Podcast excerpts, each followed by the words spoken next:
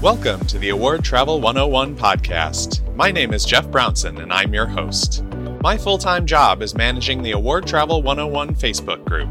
That group is made up of over 60,000 people who travel the world using miles and points. Our group members not only love to learn about award travel, but they are happy to share, teach, and help others learn to travel the world on any budget. This podcast not only gets into the details of award travel and using miles and points, but it also takes a look at my life running a Facebook group full time and the lives of our members as they travel the world.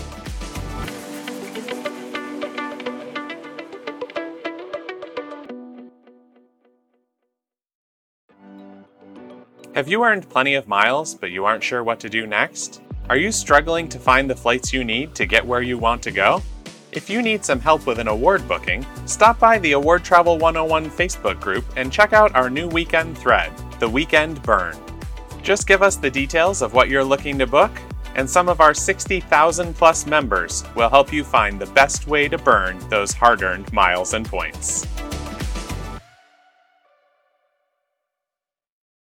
Welcome to this week's episode of the Award Travel 101 podcast. I hope all of you are out there traveling the world and enjoying the use of your miles and points.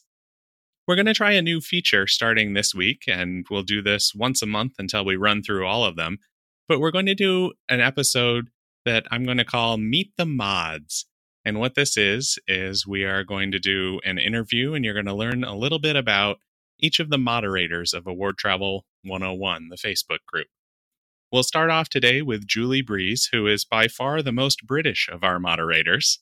And welcome to the show, Julie. Thank you. Delighted to be here. So, this is the first one of these interviews that we're doing. So, give us a little slack, I guess, listeners, because we're, we're not sure exactly how it's going to go. But we're going to start off talking to Julie, I guess, getting to know her from from the beginning. So, Julie, let's start with your background obviously you didn't grow up here in the states. Where where did you where were you born? Where did you grow up? Where did you spend your early years? Yeah well i grew up a little bit further east of brooklyn across the pond uh, and i grew up in east yorkshire which is a really beautiful part of england for those uh, for those listeners that have been to england. I'm sure they would agree if they visited yorkshire. It's very green it's very bucolic it's lots of rolling green hills. So i was very fortunate to grow up in a small village between hull and york. So lots of history around me. I grew up with two brothers. I was a middle daughter, uh, so I was an only an only girl. Two brothers. So of course, I was the favoured child. With I was a very daddy's girl, uh, but grew up in a great part of the country, uh, which was fun. Had uh, my dad was uh, initially he was part of the special air service, so a very secret service group in the army, and was actually part of a, uh, a I guess, the 22nd SAS regiment that was in Malaya. And I think that's part of where I got my travel bug from. And then he came out and went into the Merchant Navy, would you believe? And spent most of my childhood traveling the world on merchant marine ships. And I think that also factored into my love of travel. I moved, lived there until, well, I lived in, uh, you know, obviously at home until I went off to school. And then um, haven't lived in Yorkshire for almost 40 years. So a long time.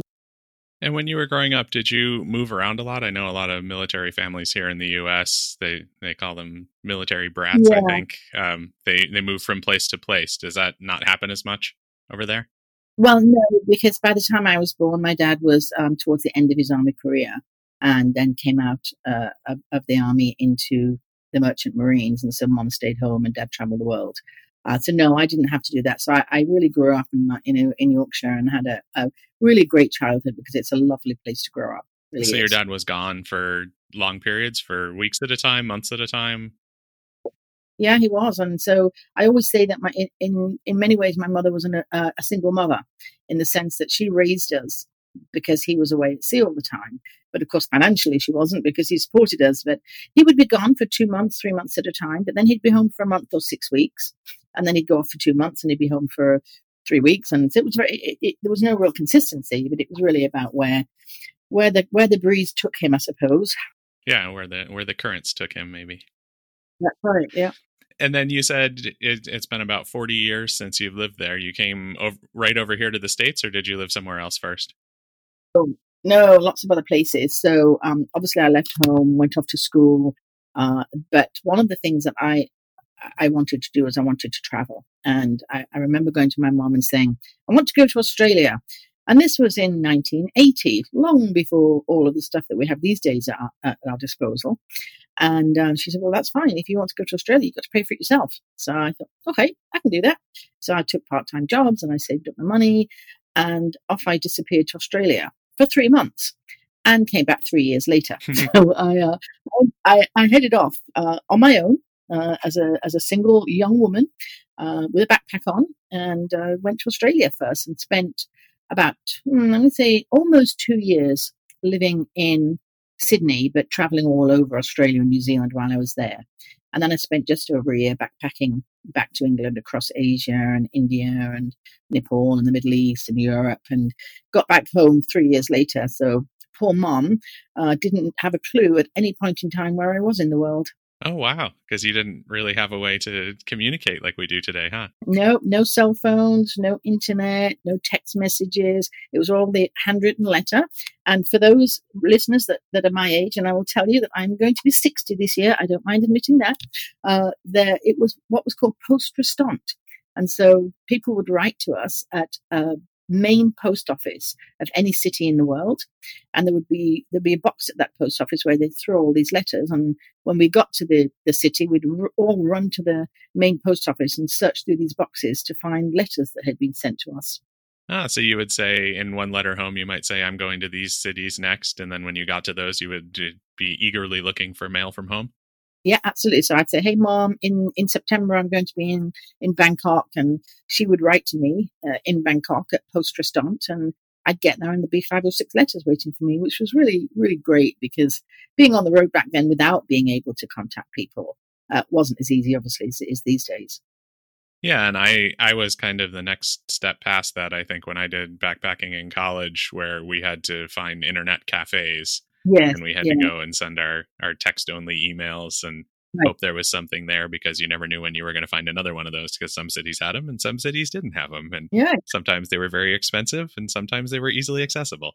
indeed. And and I always remember, especially in India, uh, it was very expensive to call home, but you had to book your telephone call. So you'd go to the main telephone exchange and book your call for three o'clock on Friday, and then you'd turn up at three o'clock on Friday and you'd go into a little wooden booth, and they would connect you, and it cost five thousand dollars or not quite that much, but it was when you're traveling on a budget of US dollars of five dollars a day, which was my budget back then, and maybe a call home might have been a dollar. That was a big chunk of my budget, so I didn't call home that often. Yeah, you don't want to do that very much if it's 20% of your budget each day. Absolutely. So you ended up uh, traveled the world for a while uh, prior to miles and points and credit cards and all that kind of fun stuff. Uh, how did you end up over here in the U.S.?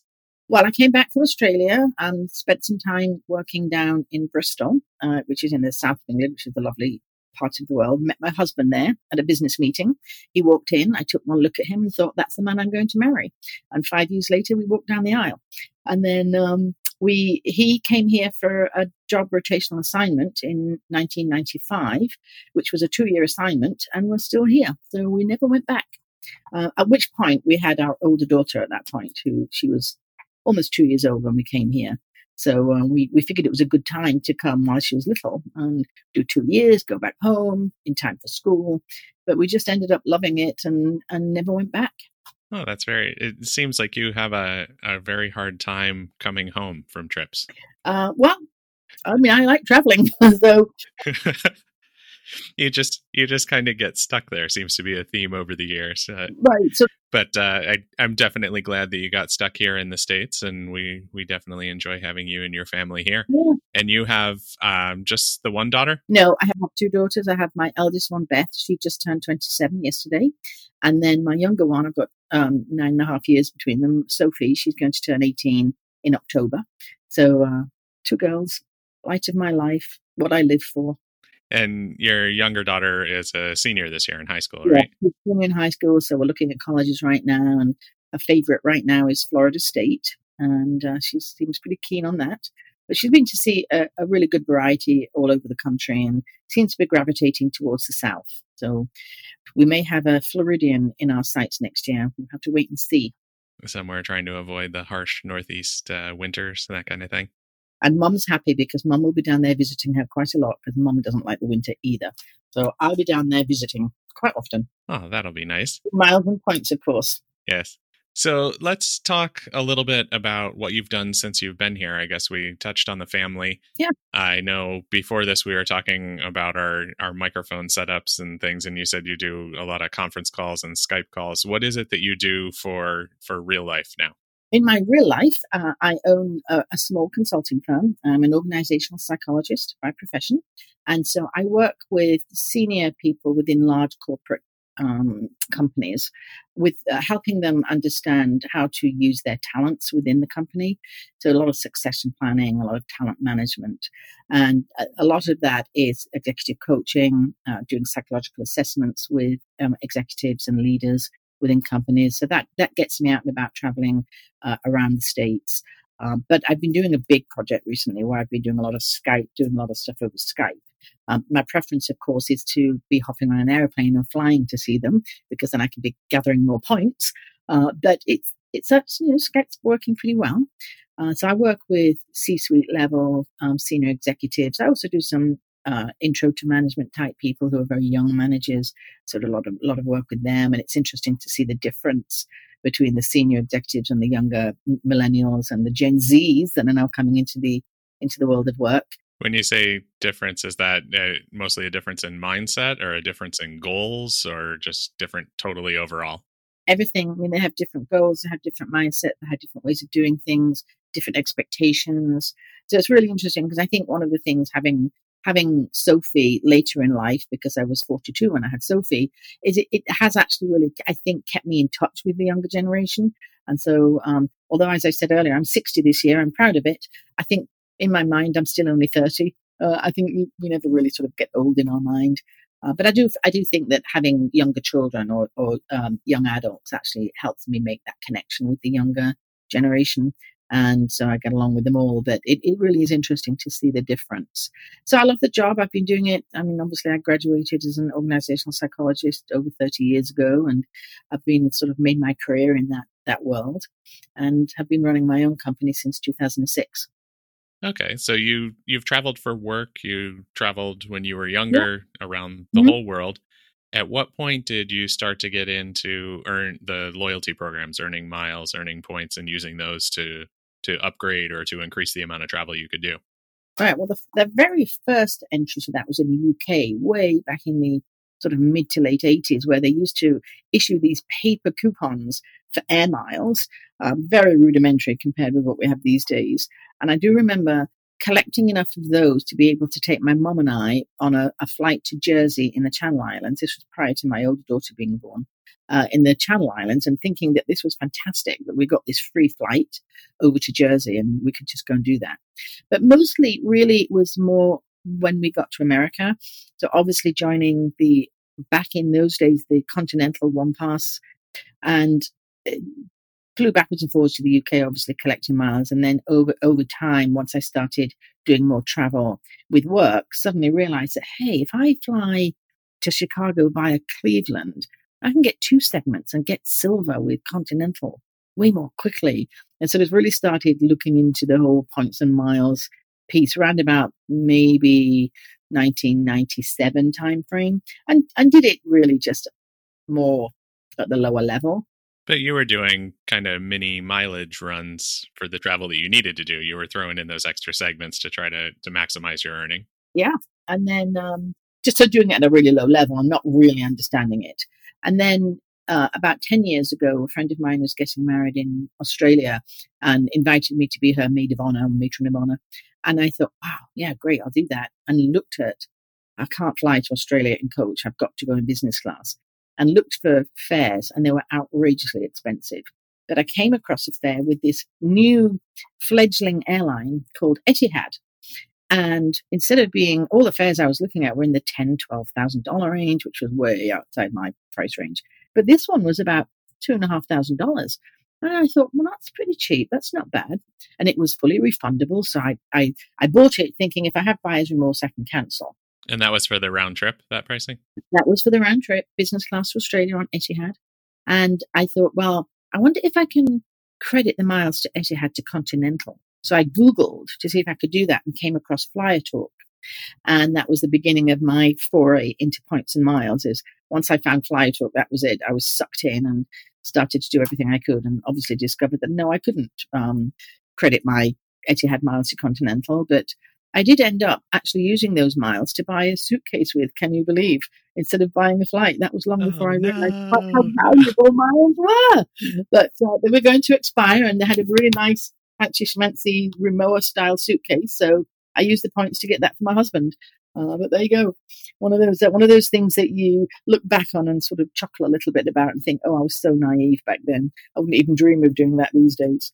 Yeah, when I first started uh, getting credit cards to earn bonus miles, I think within that first year, I got Spirit Airlines cars for, cards for both my wife and myself because it was a decent sign up bonus and we could get flights. And what I didn't know is that those miles expired. I don't know if it was three months or six months, something ridiculously short. And I didn't really want to fly Spirit, so it was it was a similar uh, mistake in in miles early on in the game. And that was probably about ten years ago that I did that too. we all do it. We all make these mistakes, and it's all learning, right? So, um, so yes, I discovered that uh, that earning miles was something that was going to really help me and my family. Uh, uh, so, really sort of dived into it. Um, I won't say big time, but really started being a little bit more strategic with how I collected points and miles. So, doing more segment runs, and back in the days when you earned earned mi- award miles based on distance flown, I would do a lot of really cheap cheap mileage runs to get lots of redeemable miles um, back in the sort of, I guess, mid 2000s or whenever it was possible to do that. Uh, and then marched onwards towards, I'm almost at 2 million miles now with United. So I, I got my 1 million miler about four or five years ago, and I'm at 1.75 million miles now, I think. So I'm, I'm soldiering on to try and get the 2 million miles with United. And of course, living in New Jersey, I'm captive pretty much at Newark. So EWR is my home airport. So United is uh, pretty easy to find a flight out of Newark.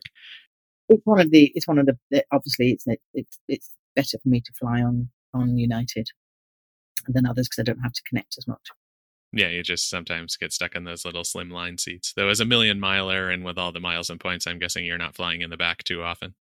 Well, it's getting harder and harder to get the upgrades because there is a lot of 1Ks, and I'm not. I'm a 1K on United, uh, but there's also a lot of global services out of Newark, so they sometimes kick me out of my seats. But I, I, I do pretty well. I'm not complaining. I'm not complaining. Yeah, it's tough being an elite going out of those uh, major hubs for an airline because there are so many other elites.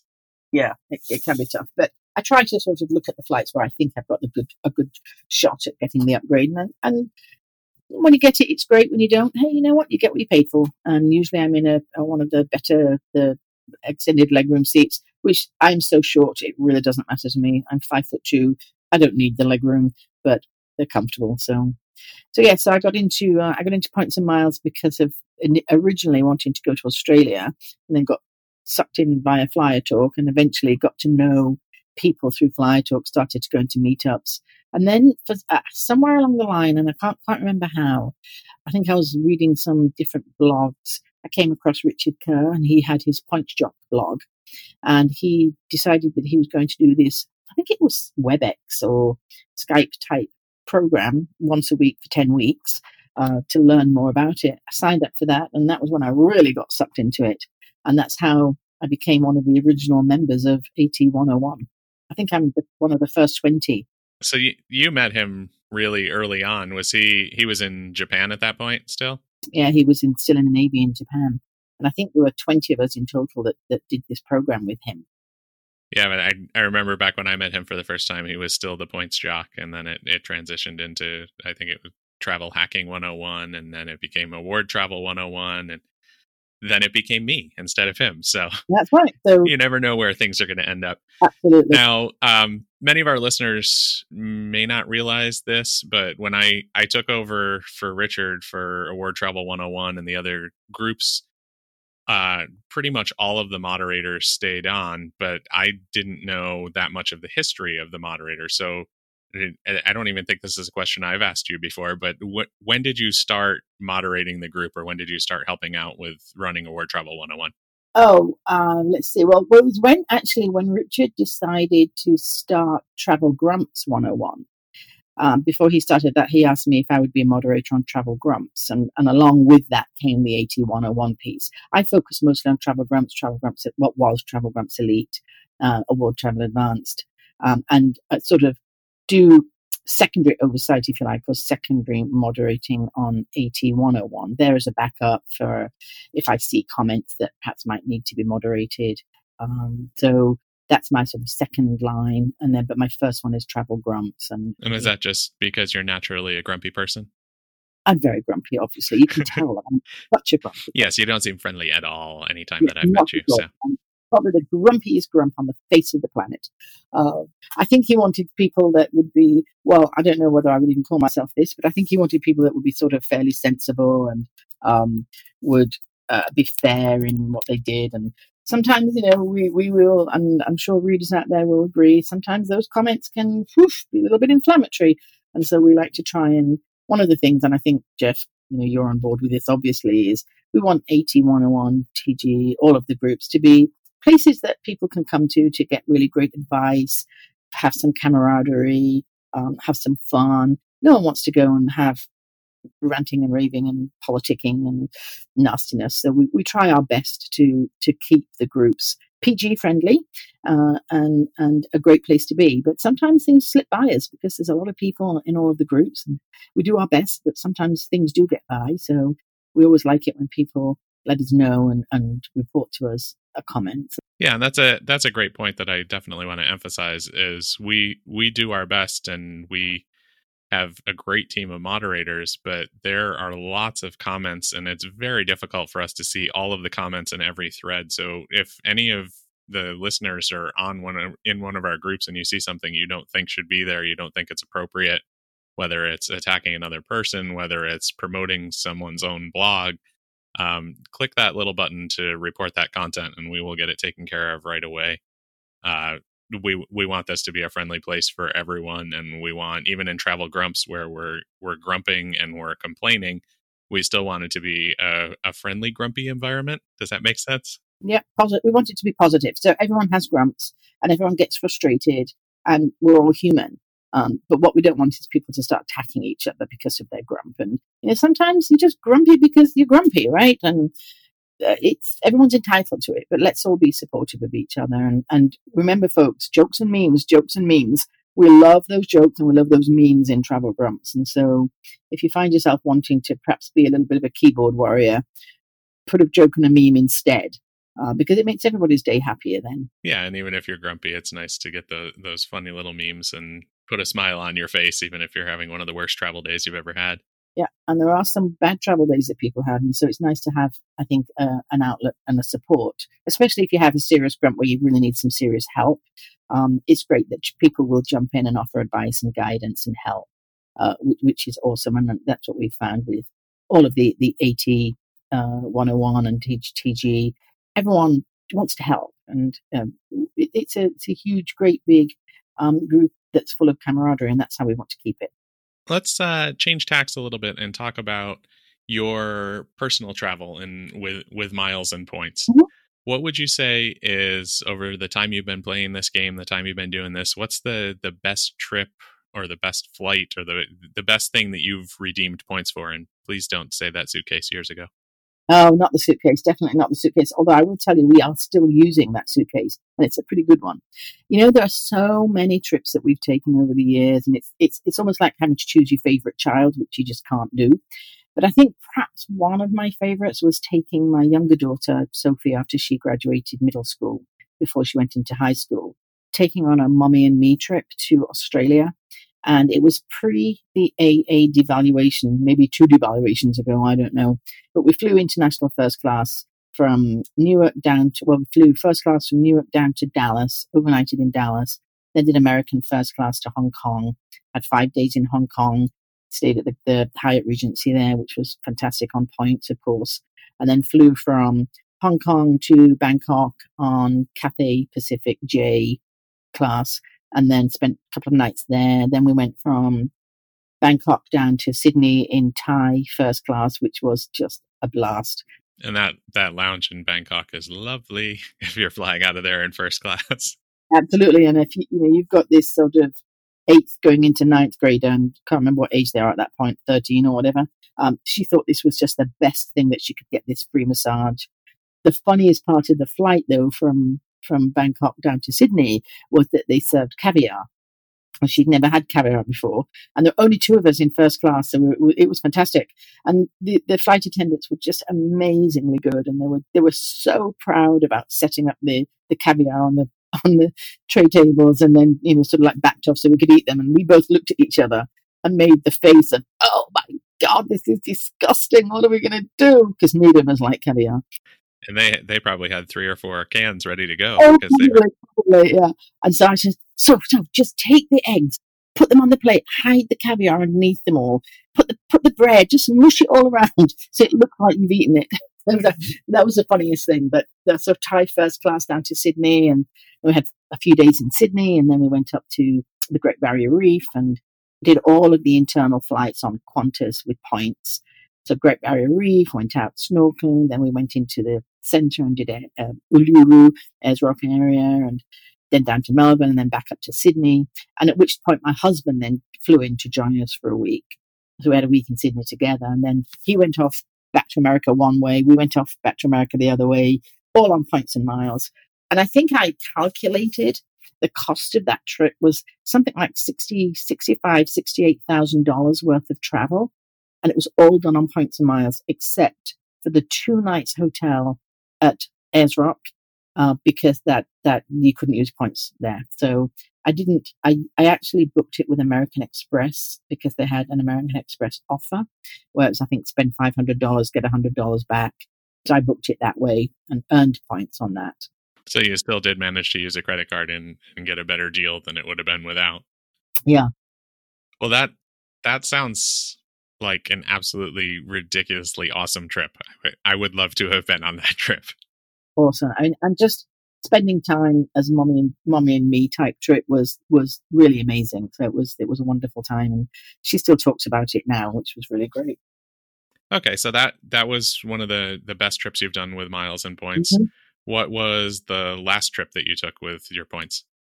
Ah, last trip I took with my points. Um, well, I, I booked the last trip I booked was a trip to Vietnam, which we're actually taking in November uh, as a family. So we're going to Phu Quoc to the JW Marriott. So I used um, a mix of points to get us to uh, Bangkok, and then bought Bangkok Airlines flight to hop over to Phu Quoc. And then I'm using a seven night certificate from Marriott when I did the seven nights certificate with the 120,000 Alaska miles. Um, so we're using that certificate at the JW Marriott in Phu Quoc for a week in November. So we're looking forward to that one. Um, but then I use points, and I, I'm one of these people that I use points when it makes sense to me. And sometimes when you're cash cash poor but points rich, sometimes I'll just I'll use points to get to San Diego or get to Detroit or get to wherever if it makes sense to me at that time. Uh, so I think one of the times I just recently used points was to go to Detroit because it was outrageously expensive for the airfare, but I could get, get it for 10,000 United points. And while you think, oh, that's really boring going to Detroit on points, there's better use of the points than paying cash for it. Yeah, absolutely. And I, I'm right there with you. In fact, I've actually used points to get from DC to Detroit or from Detroit back to DC, I think a couple of years ago. Yeah. Um, yeah. But it's, everyone's always worried about what the value of points are and the right. value you're getting out of it. As long yeah. as you're happy with what you've booked, and as long as if you have a couple hundred thousand points, but you don't want to spend two or three hundred dollars, then use the points. You you have them. Um, it'll get you where you want to go, and maybe you could have gotten five times the value if you saved them up and flew that Thai first class. But maybe that's not what you need right now. So don't be afraid to use the points that you've earned. They're they're not going to do you any good sitting there in an account. That's right. I agree exactly. It's, it's, it's whatever serves the purpose for you at that moment in time is the right use of those points. Um, and so I don't worry too much about what value I'm getting from them from a monetary perspective or a cents per point perspective. It's how valuable is it to me at this moment in time to use the points. And that's a great way to look at it. And, and I think people can see that you're you're truly someone who loves travel and who who values oh, yeah. the trip and values what they're doing and isn't going to mm-hmm. get too bogged down in the details of exactly yeah. what it's worth or what you booked. So you kind of uh, combined my two questions. The next one was going to be the the next trip you're excited about, but you swung that in with using the last trip you had booked. So so that uh, snuck us through the travel questions, and we're going to finish out. I guess the last question for you is run through three quick fun facts that people wouldn't expect. This is getting to know our moderator. So, what are three things about you that people wouldn't have a wouldn't have a clue or wouldn't guess? Oh, lordy. Um, well, I've, I, I've spent a night in jail. I don't think many people would really believe that I would have spent a night in jail, but there is a story behind that, and it, it wasn't because I was a convict or a criminal. Uh, it was because I was hitchhiking in New Zealand in the middle of winter, and nobody was picking me up. So at the end of the day, the police car drove by and said, "Get in." I got in. He said, "Here, you can stay in the jail overnight because no one's picking you up today." so that was. So you spent a night in jail, having not been arrested, but as yep. as a free place to stay had a free place to stay. And not only that, he was so kind. He got his wife to cook me a meal, and he brought me the meal to the jail, and I had a really nice hot meal. So that was cool.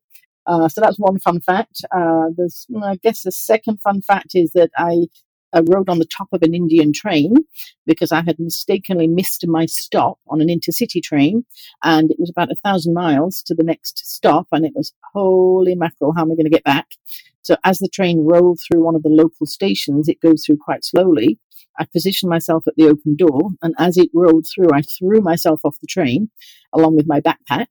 And then to get back into, it was going to Varanasi. To get back into Varanasi, I had to travel on the local train, which was packed, and I ended up sitting on the top.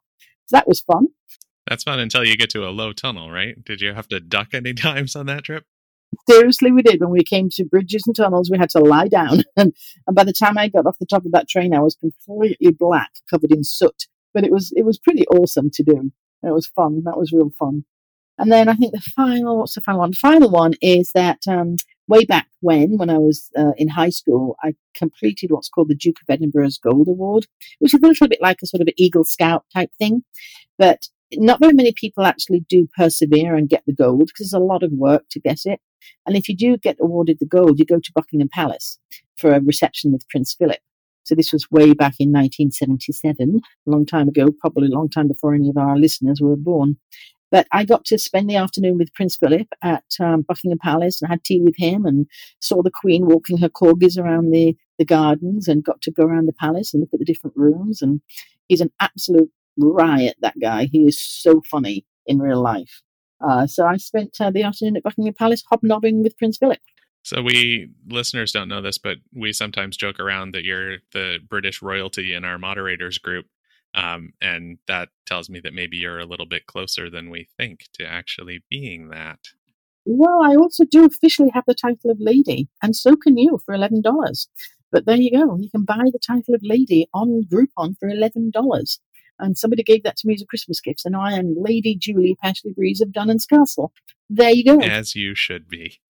As I should be, but there you go. So while we finish out here, let's give the listeners how they can find you if you want to to list how they can find you professionally if they need your services how they can find you on social media where wherever they can find you that you'd like to tell them and we'll link up to all of it in the show notes okay well i keep myself i fly under the radar I, i'm not one of these people that are sort of really out there but you can find me on linkedin under my name julie breeze um, obviously on Facebook under Julie Breeze, on Twitter. I rarely use Twitter, but when I'm on Twitter, I'm I think I'm Mama Traveler on Twitter.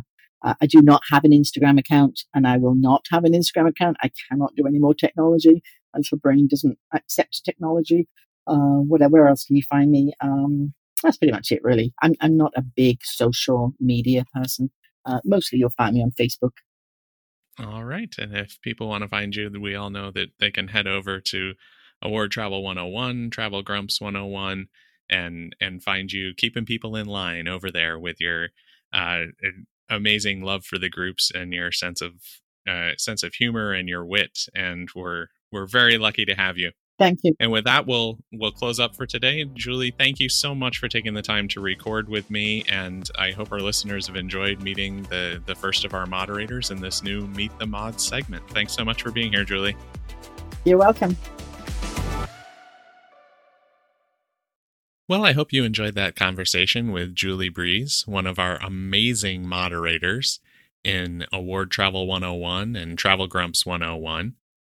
We're doing these Meet the Mod segments so that you can get to know those people who are helping to keep our Facebook groups on track and keep things friendly and happy and make it a great place for people to learn about miles and points and travel using credit card rewards and loyalty programs. If you enjoyed what you heard, be sure to subscribe to our podcast so you don't miss any of the episodes coming down the line, including conversations with the rest of our moderators over the next several months. Be sure to tell your friends and family about our show too, so that they can join our Facebook group, listen to the podcast, and get out there and see more of the world for less.